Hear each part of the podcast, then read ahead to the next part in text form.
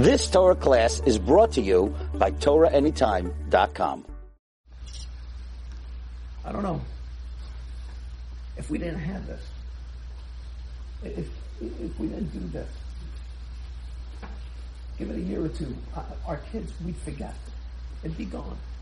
It'd be finished with. You know, we're trying to hold on to, trying to hold on to, to, to just sparks of what's left of something. We're trying to keep it going. The very famous story of Napoleon when he was going through a Jewish town and it was on Tisha B'Av and he saw people were sitting and they were crying. And he said, what's happening inside that synagogue? And they said they're crying over a, temple that was destroyed. And he said, really, I don't remember destroying a temple because he was in war. They said, no, no, no, it wasn't you. It was a temple in Israel. He said, how'd they get the news so quickly? Said, what do you mean? It's like, well, it got destroyed. How? It's like, no, no, no, no, Napoleon. It's not from now. This is, this is from thousands of years ago. He said, they're still on the floor. And they're still crying over something that was thousands of years ago. If that's the case, if they're still crying about it, that's a people who care for it so much that they'll see it rebuilt. Them here, young man. So what does Echa, like, re- really, what's our focus now? So I feel bad for everybody here. I really do. This really stinks for you. Because you never went to a sleepaway camp. Seriously. I grew up in the Ashkenaz sleepaway camps, and Rav Lebhar, Alba Ashkenaz went to Kol Reno for maybe Sephardic sleepaway, but over there, the only thing you had going on, the only like a holiday, if you want to call that, going on was the Shabbat. So in the camp, they would make it the biggest thing. Everybody would show up tonight, all the kids and all their counselors, and they would stay up, and, and the rabbis are, and I, I mean, like the rabbi was saying today that certain people were saying how it's very hard to have people cry. And people who say that they cry, they don't know. I saw people cry every single year as a kid grow Open tears in the fact that they're not in Eretz Yisrael. Open tears in the fact that they aren't where they're supposed to be. It's possible. I mean, we can get there. It's possible. You have to pay attention to the words. You have to open up your hearts to it. So, Rabbi, we're, we're about to go into Echan. I'm just going to take literally 60 more seconds. I'm not, I, I wasn't planning because I was planning to speak afterwards for a few minutes.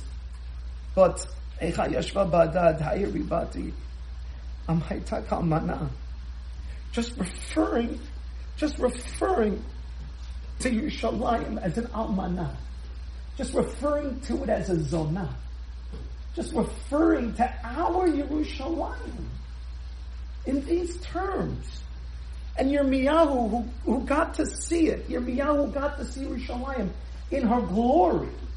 Yirmiyahu, who afterwards, when he saw the destruction, he came running up to try to help, to try to see what he can do. And he saw the droves and droves of tens of thousands of Jews being brought down. And like the Navi tells us that the blood that was running through the rivers, he couldn't believe it, that the rivers were overflowing with the blood of Jewish women and children.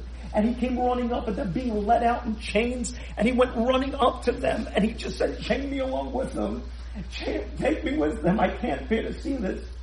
And then Nebuchadnezzar came, he turned him back and he said to him, no, you don't get to just be with them. I'm going to show you what we've done. And he swept him along all the way, spitting in his face the whole time, laughing at him. And look at what we did to your Yerushalayim.